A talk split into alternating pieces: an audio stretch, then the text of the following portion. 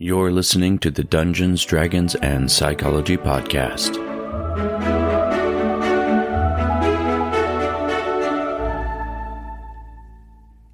I know you've heard me talk a lot on the show about running your own homebrew games. And many times that can happen in a setting that already exists or has been fleshed out by other creators. Settings that I've played in include Eberron, Faerun, Ptolus, and even Earth, just to name a few. But what gives your players a truly unique experience is when you create your own campaign setting. I'm Robert Walker, author of Session Zero, the DMG to writing great campaigns in any system, and this is my show where I teach collaborative storytellers how to have more immersive campaigns using psychology. And today we're going to be discussing the fundamentals of developing your own setting with a guest who has a lot of experience in setting development, and it's a name I'm going to guess you already know. Let's get to the interview. Hi, I'm Sean Reynolds, and I am a developer designer at Monte Cook Games. And before that, I have worked on Pathfinder, D and D, and various card games and video games. Yeah, so you've been all over the TRPG space. I can't look at my mini books on my bookshelves that span pretty much all of the big RPGs that are out there without seeing your name somewhere. Do you do you have like a running number of how many books you've contributed to? It's got to be over a hundred, right? It certainly is. It was over a hundred a few years ago, but I have lost count. Uh, oh and oh my god! Also, I work for Pathfinder, and so they published. You know, I work for Paizo, and they work right on publishing magazines and stuff for a while too. So if you count individual issues of Dragon and Dungeon magazine, the number is just. And I don't really have the time in my personal life to go back and you know make note of those sort of things. So it's just kind of fallen by the wayside. It is now just a lot. It's been 25 years. Yeah, you've had an incredible career in game development and you've had the opportunity to work for these huge well-known companies that everybody listening to the show yeah. is familiar with. What has that experience been like for you and and what have you learned along the way about yourself? It's pretty wild because I never really expected to be doing this professionally. I trained to be a teacher I was all set to become a high school teacher and then took a radical left turn and took a job as the online coordinator for TSR and then fell into game design. And that's what I've been doing since 95, 96. And I've worked for TSR and Wizards of the Coast and Paizo and Upper Deck and Interplay and now Monte Cook Games. And I've just seen such a broad variation in types of companies and sizes of companies and the sort of products that people create and the volume and the level of engagement with the fan community and presence at conventions. It's just been all over the place and it's it's really hard to pin down a specific moment of this is the defining time of my career where this is the most normal everything is always just so bizarre at all times yeah, that's really impressive. So um, today, our our main topic is about campaign settings, which you have a ton of experience with. Um, so what it takes to create a unique setting for homebrew games to be ran in, and there's really no better person to discuss this with than with you because all of the settings that I've played in, you've pretty much been a part of. Uh, one of my favorite ones is uh, the Forgotten Realms setting, and you were involved in the book that I still use for many of my games which was the 2001 Forgotten Realms campaign setting. It won the Origins Award for Best Role Playing Game that year. But you've also worked on Pathfinder projects, projects with Monte Cook Games, the Cypher system, and Numenera stuff. What would you say when it comes to designing a setting? What's the first step that you need to take when when designing? Well, as a GM, you are GMing hopefully because you want to tell a story not because everyone else is too busy playing and you have, you know, I accept the role of GM because nobody else wants to GM. But if you're GMing, you know, it's a cooperative effort between what the players want to do and what the GM wants to do. And so the GM is creating a world that'll tell certain kinds of stories and not other kinds of stories. And so the first step is to think of what do you want to happen in the game world? mm. outside of what the players are doing and give them the opportunity to interact with that. And so if you can answer those questions, I think that's the healthiest start. I have a, a background in journalism. I was on the newspaper staff of my high school for, for two years and back in the day, they at least taught about asking, you know, the five questions: who, what, why, when, and where. Mm-hmm. And if you can start thinking of your campaign in terms of those questions, that helps you get a nice, uh, sturdy footprint and, and foundation for your setting.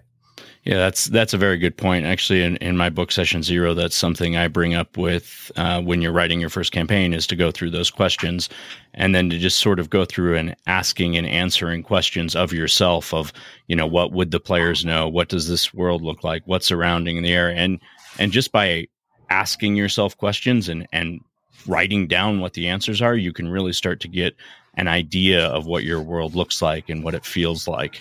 Right. How much time does it take like in the professional setting when you start designing a setting to getting it out and published like what is the i mean everybody thinks like oh i'm going to run a game in a few months but like if it's a professional aspect it's got to be way way longer than that. Like how much time is involved in that process so just the design aspect of it like if you think of a book so old school people like me who have been writing stuff since the 90s, we tend to think of books in terms of 32 page chunks hmm. because mm-hmm. that's how things were printed back then. Like you couldn't do a book that was in 16 page increments or 8 page increments. And so mm-hmm. those 32 page chunks were called module units because TSR used to publish adventure modules. And so, mm-hmm. you know, the typical one would be 32 pages. Um, when I was working at Wizards of the Coast on second and third edition, an in-house designer was expected to be able to write one module unit worth of content in one month. And that was approximately 20,000 words. So 32 pages, about 20,000 words, because you have an allotment for maps and art and things like that. Mm-hmm. Um, if you think your typical campaign setting is, you know, 240 pages, well, you divide that by 32, and that's how many months you have. Mm-hmm. Um, I've been doing this a lot longer now, so my my word per day, word per month output is significantly higher. Um, I could probably easily manage one and a half MUs per month, maybe two if I'm mm-hmm. really focused. Um, but some people are just really, really fast at it. Bruce Cordell, my my friend and colleague at TSR Wizards and Monte Cook Games, mm-hmm. he routinely does 60 pages a month. It's it's ridiculous how much high quality stuff he can write. Mm. But that's just the design of it, because when the design is done, then you roll it over to an editor. An editor has generally at least a month to six weeks to look at it, depending on the size of the manuscript. I'm sure all the editors listening right now are saying, I wish I could get more, more time for that. then it comes back, their edits come back to the designer, and the designer reviews their editing comments, and then it goes off to layout. And then meanwhile, the designer has submitted an art order to the art director to have all the art and maps done. And those art pieces and map pieces are coming in and the layout artist is or the graphic designer is putting all that stuff into a layout program like InDesign.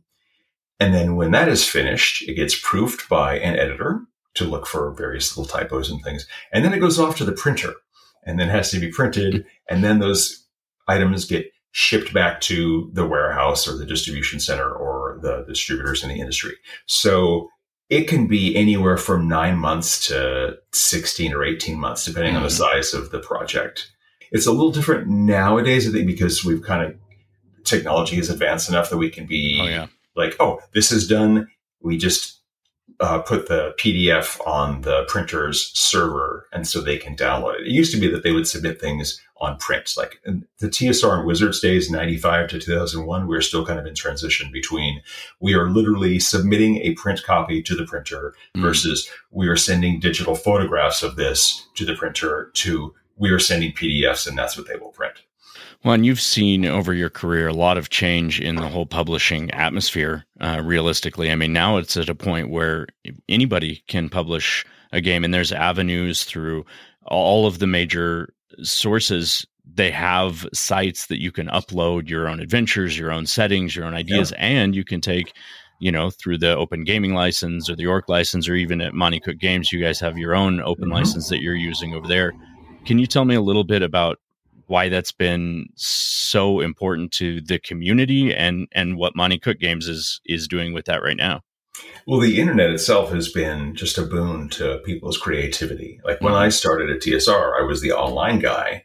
And there was a bit of a controversy at the time because TSR had a very hard line stance about what you could and couldn't do. And their stance was if you write something for D&D, TSR owns that, right. which clearly is not how the law works, but nobody wanted to go and you know spend the money on lawyers to prove them otherwise. Um, so fan communities would share materials through uh, file transfer sites and through message boards and that sort of thing. And then when Monte Cook left Wizards of the Coast in the early 2000s, he decided, you know, I'm just going to start writing stuff and publishing PDFs. And this 32 page PDF, uh, I'll charge, how about $5 for that? And people were like, yes, I will buy a $5 PDF that's 32 mm-hmm. pages. That sounds great. So that just kind of became the standard. And nowadays, through things like DM's Guild and the Cypher System Online license or whatever, people can just write and publish their own material. And most software by default can save as or print to a PDF file. So mm-hmm. you don't need to have, you know, a person who has professional graphic design skills. You don't need to have a connection to a printer. You don't have to even have to have a print run for your books. You can just say, I'm going to make a fun little 16 page adventure about we are plant people trying to run away from, you know, a, a harvesting machine. And you can mm-hmm. make a little RPG, have your friends illustrate it, or, you know, maybe if you're lucky, pay somebody to illustrate it and make it into a PDF and it's available for sale. It's just well, an entirely different world. And more than that right now with the advances in AI technology and AI imaging, like it, it really – for some people, it is becoming a task that one person can complete on their own just through the use of of you know computer aids and and all those kind of things. So it's a i think we're going to see a really interesting movement forward in individual creativity in the industry. And uh, I, i'm kind of excited about it. I know some people are worried about it but i i am looking forward to seeing all the adventures that people come up with. It's certainly an interesting place to be where in an industry where you normally have a designer who wears a designer hat and an editor who wears an editor hat and artists who wear an artist hat and mm-hmm. graphic designers who wear a graphic designer hat and all those people work on the book in different stages and they bring their expertise and the end is a professionally made project product you know book or box set or whatever it is versus someone who just has a really cool creative idea and they don't necessarily have all the professional level skills for that, but they want to mm. they want to make it happen. And I have done self publishing. I have done a little 48 page, 64 page PDF for multiple systems. I've done uh, three books in a series for a little RPG that I made. And if you're wearing all those hats yourself, it's really it's surprisingly time consuming to mm-hmm. to do all those steps yourself. It's really nice to say, I have written this thing. I'm going to pass it off to somebody else. And now I'm going to sleep for four days. Right. You don't really have that option. I think a lot of people who are doing their own stuff, whether they are just publishing it on their own and hoping to get sales, or if they are crowdfunding it through Kickstarter or BackerKit or whatever, you can kind of see that that newbie level of, oh, I'm really excited and I'm going to get this book done in two months. Right. And the reality is, no, that's not going to happen because it just everyone gets excited, and you don't really, if you until you've done it, you don't know how much time it takes. Right. But it's that excitement, it's that passion, is what is important. I, just as a little anecdote, when I worked at Paizo on Pathfinder, there are a lot of people who really like psionic mm-hmm. content for the game, for D and D or for Pathfinder. Yeah, we've got a couple in our group. Yeah, for sure and they would always ask us like, well, when are you going to do psionics book? When are you going to do some psionics stuff for Pathfinder? But there is nobody on staff at Paizo who is really super excited about doing psionics. And for my personal experience and working with other designers and, and freelance designers, if someone isn't excited about what they're working on, it's going to show in the product that mm. that passion isn't there. And since we didn't have anybody who was really gung ho about making a Psionics book and championing a Psionics book, we decided, you know what? Pathfinder's published through the OGL. Other people can make Pathfinder compatible Psionics stuff. Mm-hmm. And if mm-hmm. they are that excited about doing it, it'll show in the work that they do. We would rather have somebody who's really good at that and really excited about it than have us do it be, just because we think it will sell. We want to make books that we want to be excited about. I so, think that's such valuable yeah. information is is to kind of focus on what you are passionate about because you're right. The things that you're passionate about, you did you dedicate a lot more time to. You put a lot more of your personal energy into, and it shows in in every aspect of it. You know, like if you're a DM and you're excited about running a game, your players feel it. You know, they yeah. can tell how excited you are to share your world with them. If it's something you're not really interested in running, the game's not going to be very fun. So that makes a lot of sense to me. Right. Um, how important do you think it is for a designer, especially like a DM at a table who's designing a setting, to incorporate feedback from their players or preferences from their players when they're doing their creation process? Oh, definitely. It's very important. Um, I mean, the the role of playtesting, whether you're calling it a playtest or not, is a vital part of the process. Like you need to have either somebody playing through it or somebody with a critical eye, whether that's a developer or a sensitivity reader or, or, or something like that, to look at your material because there's always stuff in your head that didn't make it onto the page. Mm-hmm. And there's always stuff that you know you just kind of assume as part of the like the background radiation of your your world and your design process that doesn't necessarily come across in the book and so playtester feedback they'll tell you stuff like well my character is an elf. Where do elves come from in this setting? And you might have never thought of that. Like well they come from the elf lands well where are those? Uh, i didn't put that on the map. You know or maybe elves are mostly died out and there's only 30 of them left. That greatly changes the dynamic of elves right. in this setting. Um, so part of my job as a my title is designer developer, which means I do design, but I also do a very detailed review of most of the stuff that comes out from MCG. Um, and I say I do most of that because I don't develop my own stuff. And so Bruce or Monte or Shauna or Dominique might mm-hmm. develop something that I write. Um, but part of my part of the role of a developer is to look at the text with that level of scrutiny. Like an editor looks for typos and grammatical errors and things that are contradictions within, you know, the, the actual wording, but a developer looks at it from a perspective of world building and story and mm-hmm. adventure design and how it interacts with the game mechanics. And your players are doing that. They may not like consciously be thinking of it in terms of development, but the players who go and find loopholes in your rules and who find exploits in your rules, those are development concepts. Mm. Like how can things be broken? And so if your player says, you know, I can't do this, I, I, should be able to do this, or how come this option that I've given from the background of my character doesn't actually make that background more feasible? Uh, so yeah, it's it's very important. It's like if if you're playing, if you're running a game for a group of players, and you're not listening to what they have to say, you might as well just write a novel. Right. Because you're just presenting the story that you want to tell and they have their you know perspectives and their different angles that coming in it too. But you always should tailor your perceptions of their feedback because sometimes their feedback is stuff like well i think this should be more powerful and the answer is not always oh i'll make it more powerful right um, there's a really great analogy uh, richard garfield who invented the magic the gathering game uh, he and i i was at wizards of the coast when when he was working there and he had a note on his office that said, uh, so when in, using the, the game of rock, paper, scissors as the example. So in that game, rock defeats scissors, scissors defeats paper, and paper defeats rock. Mm-hmm. so he says, when rock tells you that paper is too good, you could ignore that because right. that's paper's job is to defeat rock. But when scissors tells you that paper is too good, you're like, oh, scissors always beats paper, and scissors right. is still telling you that's too good. That's a sign of important feedback that you need to take into account.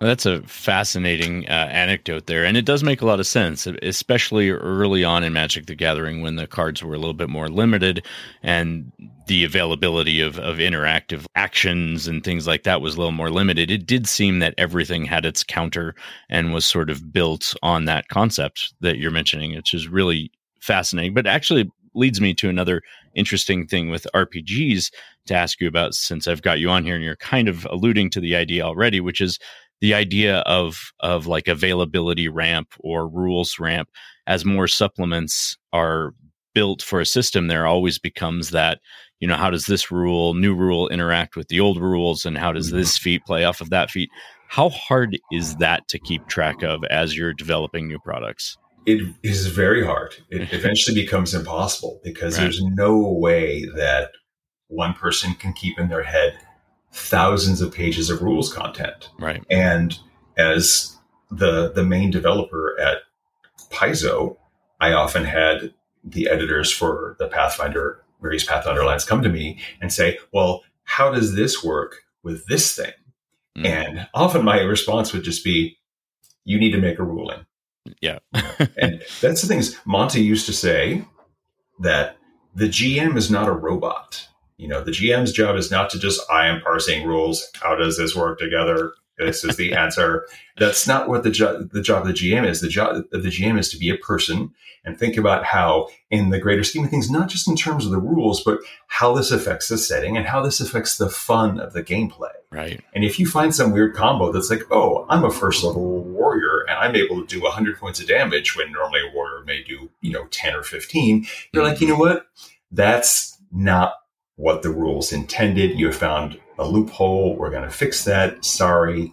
We'll let you make some changes to your character if you want, but like that's that's not part of the fun. Like we understand that some people their idea of fun is finding those min max options. Yeah. But the GM also and the designer have to take into account everybody else who's playing, not just at that table, but everybody else who's playing that game. And in using Pathfinders as an example, if some book comes out and there is a new feat or item or whatever that lets that first level warrior do 100 points of damage, it doesn't just affect the one table that discovers that. That news is going to get out and it's oh, going to affect thousands of organized play tables and other home games and that sort of mm-hmm. thing. So mm-hmm. it's a big disruption.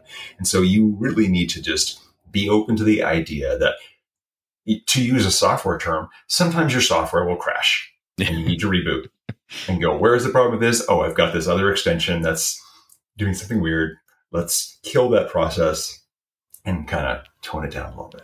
Do you feel like for a game system, there is sort of like a point of imminent collapse where it it becomes that there's so many new supplemental rules, there's so much stuff that's been out there that doing a new edition or moving on to a new system is sort of like an inevitable uh, evolution of the game?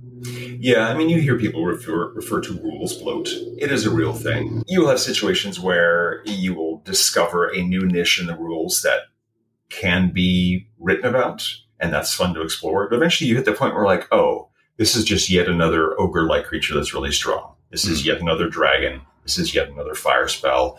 Is there an opportunity here for us to cool down on the rules content that we're doing and focus more on setting while we think about how to do a reboot or, or a new edition? And it's funny because I've worked on D&D and on Pathfinder and I was around for multiple iterations of those settings or at least discussions of hey it's about time to start having those discussions. Mm-hmm. And those are those are big deals for D&D and for Pathfinder. But other game systems, they do reboots and updates far more often. Yeah. And they're used to it. Call of Cthulhu is like on, I don't know, I think when third edition came out, they were on the fifth or sixth edition of Call of Cthulhu already. Right. But I think it's just because D&D and Pathfinder are so big and they have such a large audience and those people are very heavily invested in having, mm-hmm. oh, I've spent a thousand dollars on my RPG books. I don't want those to become immediately invalidated by a new right. edition of the game. So I get the pushback on it. Well, and there's so much question about what's going to be backwards compatible and what's yeah. going to move forward. I know, like for my gaming group, when D and D transitioned the Forgotten Realms into fourth edition, we ignored all the changes that they made because we'd been playing in that world already for uh, 15 years and our stories existed in the third edition space. So mm-hmm. we weren't ready for the cataclysm of Spellplague and all the changes that happened, you know, with all the gods who we had had, you know, personal character interactions with and all this mm-hmm. sort of thing. So I think I think that's just an important thing to remember that gamers themselves kind of get tied to a system or a setting and it can be very hard to leave that behind or move on to something new. Yeah. And that's a really that's a perfect example because fourth edition changes to Forgotten Realms are not just a case of players coming to the company and saying, Hey, we'd like to see A, B, and C, or the designer saying we're running out of design space. A lot of the changes in the Forgotten Realms for fourth edition came from the fiction department of Wizards of the Coast. Mm. And they said, our authors are running out of stories to tell in the modern Forgotten Realms. And so the result of that was they decided to push the timeline forward 100 years, mm-hmm. which unfortunately meant that every single human character that people were playing was probably dead at that point. Yeah, exactly. So that's just a radical change, a radical reboot. Was not the most popular thing, uh, and so I get why there is pushback about it. But it's just it's an interesting point because that was feedback not from people who play the game, but mm-hmm. from people who do an entirely different sort of customer facing item, novels. And they were complaining about that. And there's a reason why the books department couldn't have said, we're going to start writing more novels in the past or we're going to jump 50 years in the future and start writing about this and give people time to mm-hmm. work up to that as opposed to we're changing the rules, we're changing the setting, and the stories are going to take place in there. It's a it's a weird thing. And it's the same sort of problem that has happened to Dragonlance a lot. It's like, oh, we need to reboot Dragonlance. We're going to change up the timeline. We're going to radically alter what game system it's using. You know, because Dragonlance went from first edition to second edition to third edition to the fifth age game and this other game. And so there's just so, so many changes going on. I used to joke that the Dragonlance setting has the most fickle gods in any campaign setting because they have some sort of apocalypse about every five to 20 years. It's like, yeah. if, if, you lived in that world, you'd be like, thanks, gods, just blow yeah. the world again. I'm just trying to farm here, man. Yeah, it's it's very Greek in, in its yes. deities. They're so uh, petty. Which it's really interesting though because that whole that whole Forgotten Realms thing was just so jarring to us as players that it put a bad taste in our mouth for fourth edition. And despite the fact that fourth edition had some really cool concepts in it, like skill challenges and things like that, which I thought were really brilliant, and we've incorporated those. But it it pushed us towards Pathfinder, and and then we made a big shift to playing in Pathfinder for the long. I mean, honestly, that's still Pathfinder First Edition is still what we mostly play with although we've branched out, we've done some Cypher system, we've done some uh, Pathfinder 2e, and and we've tried uh, fifth edition. So we're dabbling, but we just have that that sweet spot was kind of that 3.5 in the extensions of that. I think because that's what our formative years of role playing happened to be. But you mentioned feedback coming not from players. One one area of feedback that has been receiving a lot of attention is uh, the idea of cor- cultural sensitivity. And there's been a really positive movement in the gaming space in making the game more accessible to all different kinds of people with all different cultural backgrounds. So from a game design standpoint, can you tell me how how a game designer or a DM could make a setting interesting and create unique cultures while still considering the importance of real world cultural sensitivity?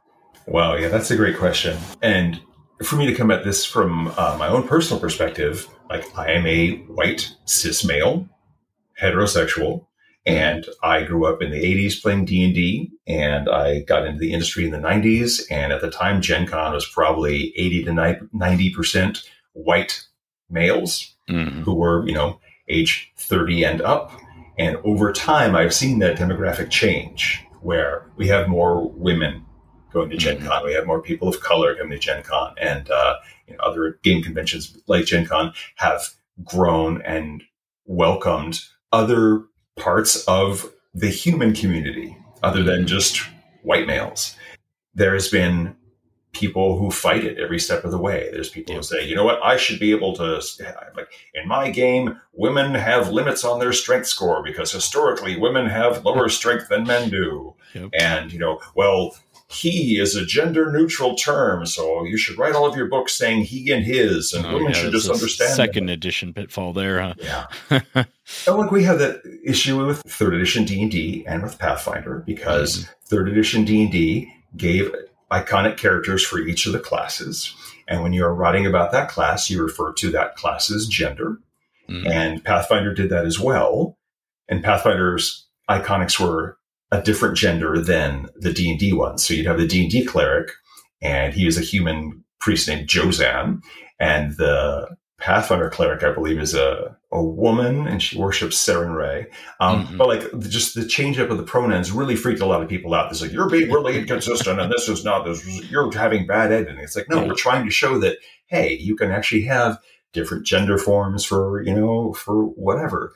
Um, and then Paizo introduced a, a trans iconic and a non-binary iconic and, and iconics who were not straight. And so, again, some people freaked out about that. And some people like, oh, you were actually talking to me. Like there are trans gamers, there are non-binary gamers, or like you were actually trying to welcome me into this community. Mm-hmm. Um, but me as a cis white heterosexual male person, I have to be very, very careful because I don't want to offend people. Like right. I am I'm a nice person. I'm a grumpy, nice person, but I don't want to make people feel unhappy. I don't want people to feel unwelcome. And so, so much of the stuff that I've been writing for the past five to 10 years is actually either like so far beyond modern culture that it doesn't even relate. Like I, I would never let me roll that back. I have not been in a position where like, oh, I'm creating a cultural analog for pre-colonization Africa. Mm-hmm. Am I in a position where I need to worry about presenting stuff with cultural appropriation or, you know, weird racist tropes and things like that? It's like, that's why we have sensitivity re- readers. That is why we mm-hmm. have, you know, diversity in the company. Like I work for MCG and we have, you know, several people of color and we're about half of us are, are, are women or non-binary. We have various different backgrounds. We employ sensitivity readers for, for our books. And I think based on how capitalism works, like you can either write something that's for a specific small audience, mm. or you can write something and try and reach a larger audience. And you can say that, like, no, I'm just going to write for straight white guys, and you'll that there will people who do that. There are people who yeah. you know embrace fringe levels of different beliefs and they say i'm not going to worry about this woke crap i'm you know i'm going to use he him pronouns for everything because that's gender neutral and you can do that or you can say hey you know what let's have a bigger tent. Let's have mm-hmm. more people playing. Let's have more people playing these games, which is where I am. Like, I love the idea of having so many other people invested in, and I don't mean like investing in money, I mean emotionally invested in this hobby. Like, yes. I have been playing these games for 42 years since I was mm. a kid, and it has been a formative part of my life. I have quote unquote left the tabletop industry like two different times and I always end up coming back because it's just this is I, what I love doing. I think in terms of this and I know there are people like me with that mindset regardless of their race, their sexual orientation, their their gender. And so why would I not want to have the opportunity to run games for or play with or play under a GM who has entirely different perspectives. Like mm-hmm. there's people who are doing all these awesome products. Like oh, there's these um, there's a, a, crowdfunding project out right now where they have a bunch of people from uh, Asia and Southeast Asia who are making a setting based on their shared culture. And awesome. I would love to read something like that because yeah. they're going to have an entirely different perspective. They're going to have all these incredible insights from growing up in cultures like that here on earth that I'm not even going to know about. And it's just mm-hmm. going to be all new and fascinating to me. It's great. Like, like, why would you want to stop learning things? Yeah. You know, I love yeah, learning TV, you know, comic books, movies, whatever. It's just like, I'm an infovore. Tell me more. I want to learn all this stuff. I'm not going to retain it all, but yes, come out there. Let's all be gamers together. We can all be, you know, young and old. When I'm retired, I want to be in an old nursing home rolling some dice with people from all over. Yep. Yep. Uh, that's kind of one of the the anecdotes that uh, I always share with people who mention to me like, "Oh yeah, you're you're over 40 now. You're still playing role-playing games."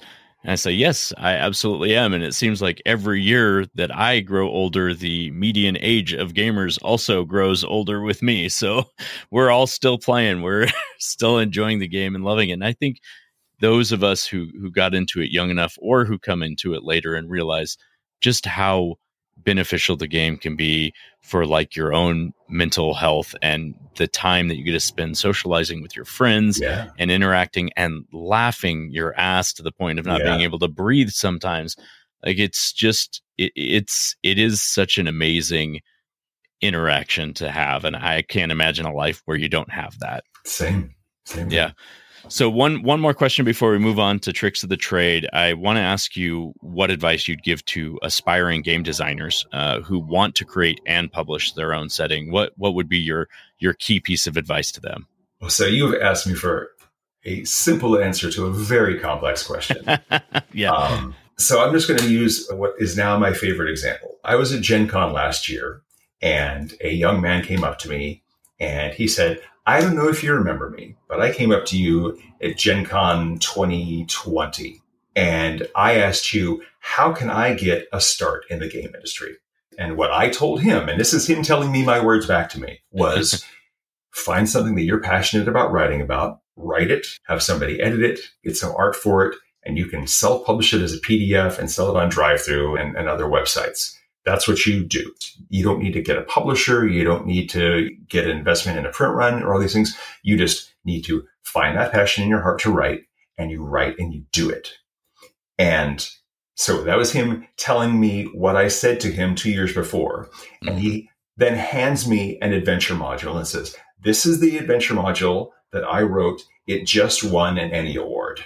Oh my. And I was like, you know, this is just a brief conversation I had with some gamer who I didn't even know if he knew if he knew my work or he was just like, oh, you work at a game company, maybe you could give me an answer.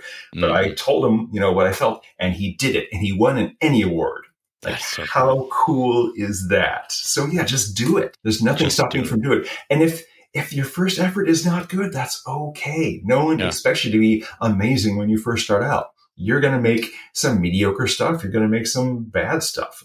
Some uh, there's a professional comic book artist. I can't remember their name, but they say everybody has 100 bad comic book pages in them. and then you write those and you draw those and you get them out of your system and then you can work on the good stuff. Everybody goes through that process. So let yourself go through that process. Let yourself suck at something for a while. Like they say in Adventure Time, like sucking at something is just the start of becoming awesome at something. I love that. All right, let's go ahead and move on to tricks of the trade. So, for today's tricks of the trade, I've asked Sean to come up with a few clever ideas to make your campaign setting truly unique. I also brought one of my own. I'll go ahead and go first, Sean, so you have a moment to gather your thoughts. Uh, my idea is based kind of on I don't I don't know if you remember the cyclothids listening. Remember in the 90s there was this great game out there that was on PC called Arcanum, and so the setting would be based kind of on that, where there's uh, magic and technology existing in an uneasy balance. And in this setting, player choices along the path of either the magical arts or technological advances would impact the direction of the setting and the world. So you might have your players align themselves with either a faction that embraces one or the other, and their victories or their losses would tip the balance in the favor of the one they're working towards or the one that they're opposing. Cool. Off the top of my head, uh, I like to think about the origins of creatures. Uh, I have a scientific background. I studied chemistry, studied a lot of biology, and I like to think about where your your player species came from, where mm-hmm. humans, dwarves, and elves. Even if you look at something like Tolkien, like the the Valar created humans and they created elves through I'm, I'm drawing a blank on uh, Eru. There you go, Eru Ilúvatar, uh, through the music of the Ainur. One of them said, "That's really cool. I'm going to make my own little people," and so he just decided to forge the dwarves. And so dwarves exist in Middle Earth because one of the Ainur just decided to make them. And Eru Ilúvatar said, that's really cool, but we need to the humans and the elves to be in the world first. So we're going to put your little guys to sleep for a while. So you just kind of like put them unconscious, but then animated them. And so dwarves technically are an artificially made species. Like he just decided and did his own thing. Um, so think about where each of these species comes from in your world. In Pathfinder, elves are from space. They're from another mm-hmm. planet. Gnomes are from another dimension of weird chaos. Like that just brings so much fun baggage to your world and mm. to anybody who plays a member of that species. Yeah, I think that's a really fun idea. And and it is interesting to look at all the different settings out there and sort of their different creation stories. I, and that is a great place to start. Like start with what is your creation story? How did your world come to be? How did your races come to be? Very good information there. So before we sign off, I do want to give you the opportunity to share with all the cyclothids who are listening where they can find you on social media and just give you the chance to to talk about plug anything else that you've got going on right now. Well, right now I am only on Twitter and I'm Sean K Reynolds on Twitter. And for plugging stuff, uh, oh, I do have a Patreon uh, which awesome. I post content every week, third edition, fifth edition, and Cypher, and a lot of designer commentary on converting between them. Uh, for MCG stuff, I just wrapped up development on The Weird, which is a source book on just bringing weird new ideas to your setting uh, so that things don't get stale. And Fun. the next thing I'm working on is the Cypher System starter set. Uh, we have a free online version of the Cypher system, and we've got a Numenera system uh, Numenera starter set which uses the Cypher system, but we don't have literally a starter set for the Cypher system.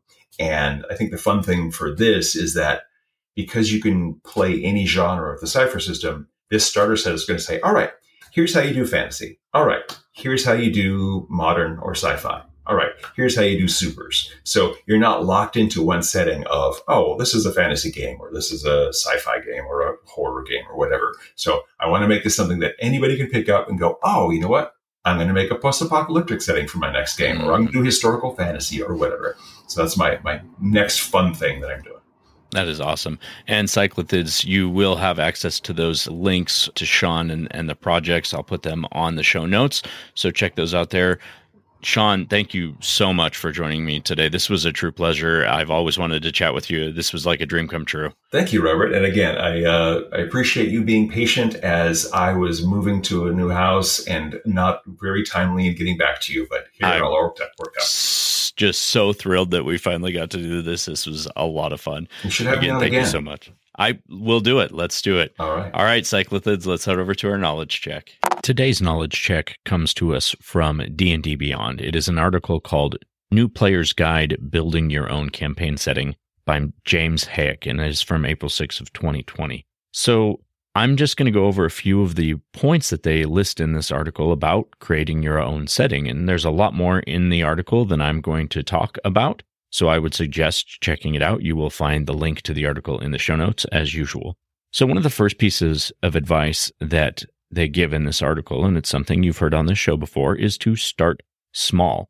Uh, by this, they mean starting small, like just your starting location, a small scale beginning of your campaign that is basically just a settlement. You're creating the place where your first adventure is going to start, and you're going to build out from there. This is the same thing that I've told you to do when it comes to creating an adventure is you're going to start with what is your starting location. So it's no different doing it in a complete setting if you're following this guide. After starting small and getting your settlement, they suggest spanning a little bit larger area and getting like a 10 mile zone, maybe like a five mile uh, radius from the center of your settlement or wherever it is that you're starting. And so you'll kind of have a roughly 10 mile uh, space that you know everything in the area. What other villages are in the area? What other towns are in that area? Are there any abandoned settlements or ruins or mysterious locations?